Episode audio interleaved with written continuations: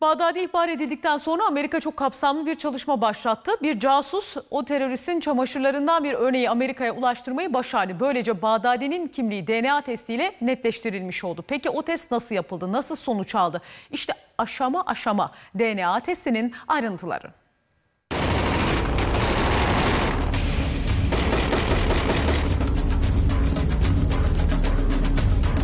Bağdadi'nin iç çamaşırından bir parça alınıp bu DNA'ya ulaşılmış. Çok hızlı bir sistem. Şuraya koyduğumuz küçücük, belki 100 hücre, belki 200 hücre bile olur. Buradan DNA'yı tayin edebiliyor bu cihaz.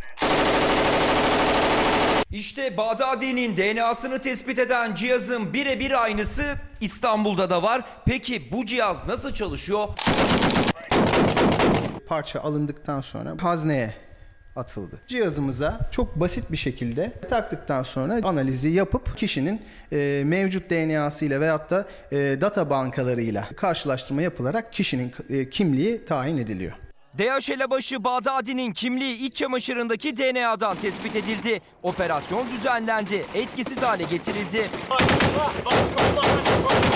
Bağdadi'nin DNA'sı Trump'ın söylediği gibi 15 dakikada değil ama 1,5 saatte %100 sonuç veriyor.